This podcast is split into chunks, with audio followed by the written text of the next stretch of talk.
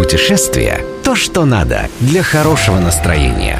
«Вояж» – бортовой журнал «Радио 7» на семи холмах – Привет, с вами Ольга Яковина. Когда-нибудь космический туризм перестанет быть фантастикой. Люди начнут проводить отпуска где-нибудь на Марсе, а анекдот про «нет ли у вас другого глобуса» перестанет быть анекдотом. И, возможно, это случится совсем скоро. Но пока по другим планетам могут путешествовать только роботы НАСА. Нам же остается искать космические пейзажи на Земле. А вот это, кстати, совсем не фантастика.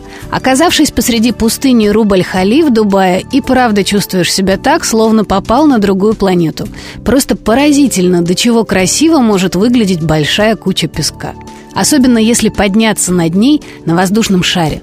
Для этого придется встать очень рано. Полеты организуют на рассвете, но это приключение лучше всех недосмотренных снов.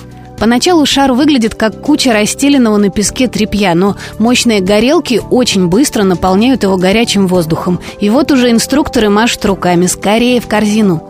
Готовишься к рывку и внезапно обнаруживаешь, что уже тихонечко плывешь над песком. Воздушный шар поднимается мягко, как лифт, даже уши не закладывает. Не успеешь испугаться, а ты уже выше Бурж-Халифы. Под тобой плывут пески пустыни, и зрелище это вот уж действительно неземной красоты. С высоты дюны похожи на потеки застывшего крема. В свете встающего солнца они заливаются то розовым, то золотым, а между ними стелется туман – Шар летит бесшумно и плавно. Никакой тряски, никакого свиста ветра в ушах. Вы ведь с ветром движетесь. Только чистый восторг и ощущение сбывшегося чуда. Даже приземлившись потом, еще долго ходишь в приподнятом настроении. После посадки покачивающихся от полноты впечатлений воздухоплавателей везут завтракать в бедуинский лагерь. А потом можно отправиться на сафари, чтобы посмотреть на дюны уже вблизи. Степенно прошагать по ним, сидя на верблюде. Или промчаться на джипе, что по силе адреналина похоже на ощущение от американских горок. А компания Platinum Heritage еще предлагает прокатиться на винтажном лендровере с открытым верхом по личным угодьям дубайского шейха, куда всем прочим вход заказан. На королевских землях сегодня заповедник Альмаха – единственное место, где можно увидеть диких газелей и длиннорогих антилоп ориксов. А еще в пустыне можно увидеть соколиную охоту, вернее ее показательную туристическую версию. Настоящая в Дубае давно запрещена – Самый интересный ее вариант делает воздухоплавательный партнер Platinum Heritage компания Balloon Adventures. Они предлагают полетать вместе с соколом. На полном серьезе берут сокола на воздушный шар, и вы можете увидеть, какие чудеса высшего пилотажа он умеет исполнять, находясь прямо рядом с ним на высоте его птичьего полета. И это просто космос. «Вояж» – радио 7 на семи холмах. Путешествие – то, что надо для хорошего настроения. «Вояж» – бортовой журнал «Радио 7» на семи холмах. Привет, с вами Ольга Яковина. С этого месяца изменились правила провоза багажа и ручной клади для российских авиакомпаний. Раньше воздушный кодекс обязывал их принимать бесплатно багаж весом до 10 кило, а в салон в дополнение к ручной клади можно было брать довольно большой список дополнительных вещей. Теперь, по новым правилам, никакой нормы бесплатного багажа нет вовсе, если вы летите по билету с невозвратным тарифом. А для бесплатной ручной клади установлен порог в 5 килограмм. Раньше это вообще никак не регламентировалось. Из списка вещей, которые можно перевозить без оплаты в дополнение к ручной клади, самым подлым образом исчезли фотоаппараты, ноутбуки, телефоны и зонтики. А сам этот список теперь выглядит так. Сверх нормы вы можете взять в салон верхнюю одежду, представляете, изначально и ее хотели вычеркнуть, рюкзак, портфель или дамскую сумку, пакет с покупками из duty-free запечатанный, это важно – детское питание, коляску, а также всякие костыли, ходунки, трости и, внезапно, букет цветов.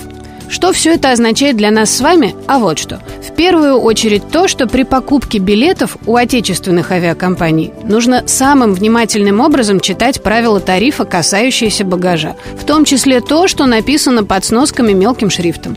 По собственному желанию перевозчики могут увеличить положенный лимит ручной клади, расширить список дополнительных вещей и оставить за вами бесплатное место багажа даже при невозвратном тарифе. А могут воспользоваться своим новым правом и закрутить гайки. Многие это уже сделали, например, Победа, Руслайн, Уральские авиалинии и Россия. У всех этих авиакомпаний багаж и ручная кладь обойдутся вам дешевле всего, если покупать право на их провоз вы будете еще на этапе покупки билета. На стойке и на гейте, а теперь многие авиакомпании взвешивают ваши вещи дважды при регистрации и при посадке. Эта стоимость увеличится сразу в несколько раз. Кстати сказать, по закону, если вы оплатили багаж, но в итоге летели налегке, то деньги за неиспользованную услугу вам обязаны вернуть. И еще пара важных изменений в правилах. Теперь багажные места двух летящих вместе пассажиров можно суммировать. То есть вместо двух сумок по 15 килограмм можно сдать одну весом в 30. При этом максимальный разрешенный вес одного чемодана теперь 30 килограммов. Раньше было 32. В общем, родные наши чиновники, похоже, решили заставить нас прочувствовать верность идеи о том, что не стоит привязываться к материальным ценностям, потому что главное в жизни вещи – это совсем не вещь.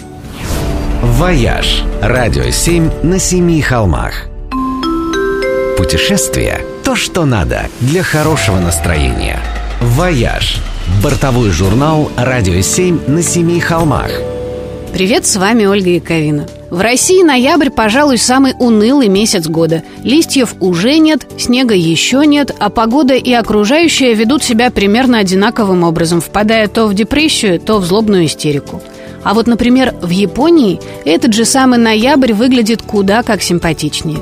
Вообще, времен года в стране восходящего солнца не 4, а 6. Помимо известных нам, японцы различают еще цую – сезон дождей, и акибаре – осеннюю прозрачность. Что-то вроде нашего бабьего лета, только у нас оно короче девичьей памяти, а акибаре длится до самой зимы. И в это время Япония с ее дзенскими пейзажами выглядит еще более живописно, чем даже в пору цветения сакуры. Кто его знает, в чем секрет? То ли во многовековой селекции, то ли в особо прозрачном воздухе, или, может, в каких-то загадочных минералах в почве. Но листья деревьев по осени в Японии яркие до неправдоподобности. Как будто кто-то из природного арт-департамента взял, да и подкрутил им все цвета на максимум. Пик этого счастья для визуала наступает в тот момент, когда в игру включаются клены и начинается момидзи – сезон любования красными листьями. Традиция для японцев не менее важная, чем ханами по весне. Полыхающий багрянцем фронт красной листвы движется по стране с севера на юг и обычно достигает столицы как раз в ноябре. Ради листопада весь Токио бросает дела и разбредается по садам и паркам – но если вдруг вам не повезло и ваш приезд клены в Токио оказались еще предательски зелеными, есть маленький лайфхак. Чем выше над уровнем моря, тем холоднее и тем раньше начинается момидзи. Поэтому нужно отправиться повыше, в парк Хаконы у подножия Фудзи. Там клены уж точно оделись в и золото. И еще один совет для самостоятельных путешественников. В Японии постоянно чувствуешь себя инопланетянином, настолько все вокруг другое и странное. К счастью, местные жители тоже это понимают и в помощь приезжающим сделали специальный консьерж-сервис, совершенно бесплатный. На сайте festjapan.com можно спросить у онлайн-консультантов совета по любому вопросу, как добраться, где найти, куда пойти, что сделать, и тут же получить подробную информацию на хорошем английском русском со всеми нужными ссылками и телефонами. Кроме сайта, у Fast Japan есть еще и приложение для мобильных Tabiko с тем же функционалом. В общем, не пропадете. «Вояж» – радио 7 на семи холмах. Путешествие – то, что надо для хорошего настроения. «Вояж» – бортовой журнал «Радио 7 на семи холмах». Привет, с вами Ольга Яковина – за четыре недели до Рождества в Европе наступает самое, пожалуй, красивое время – Адвент – официальное начало рождественских праздников. С этого момента на центральных площадях всех городов и деревень открываются рождественские рынки. Появляются елки и праздничная иллюминация, а улицы начинают пахнуть корицей и имбирными пряниками. Самые впечатляющие рождественские базары вы увидите там, где, собственно говоря, эту традицию и придумали – в Германии.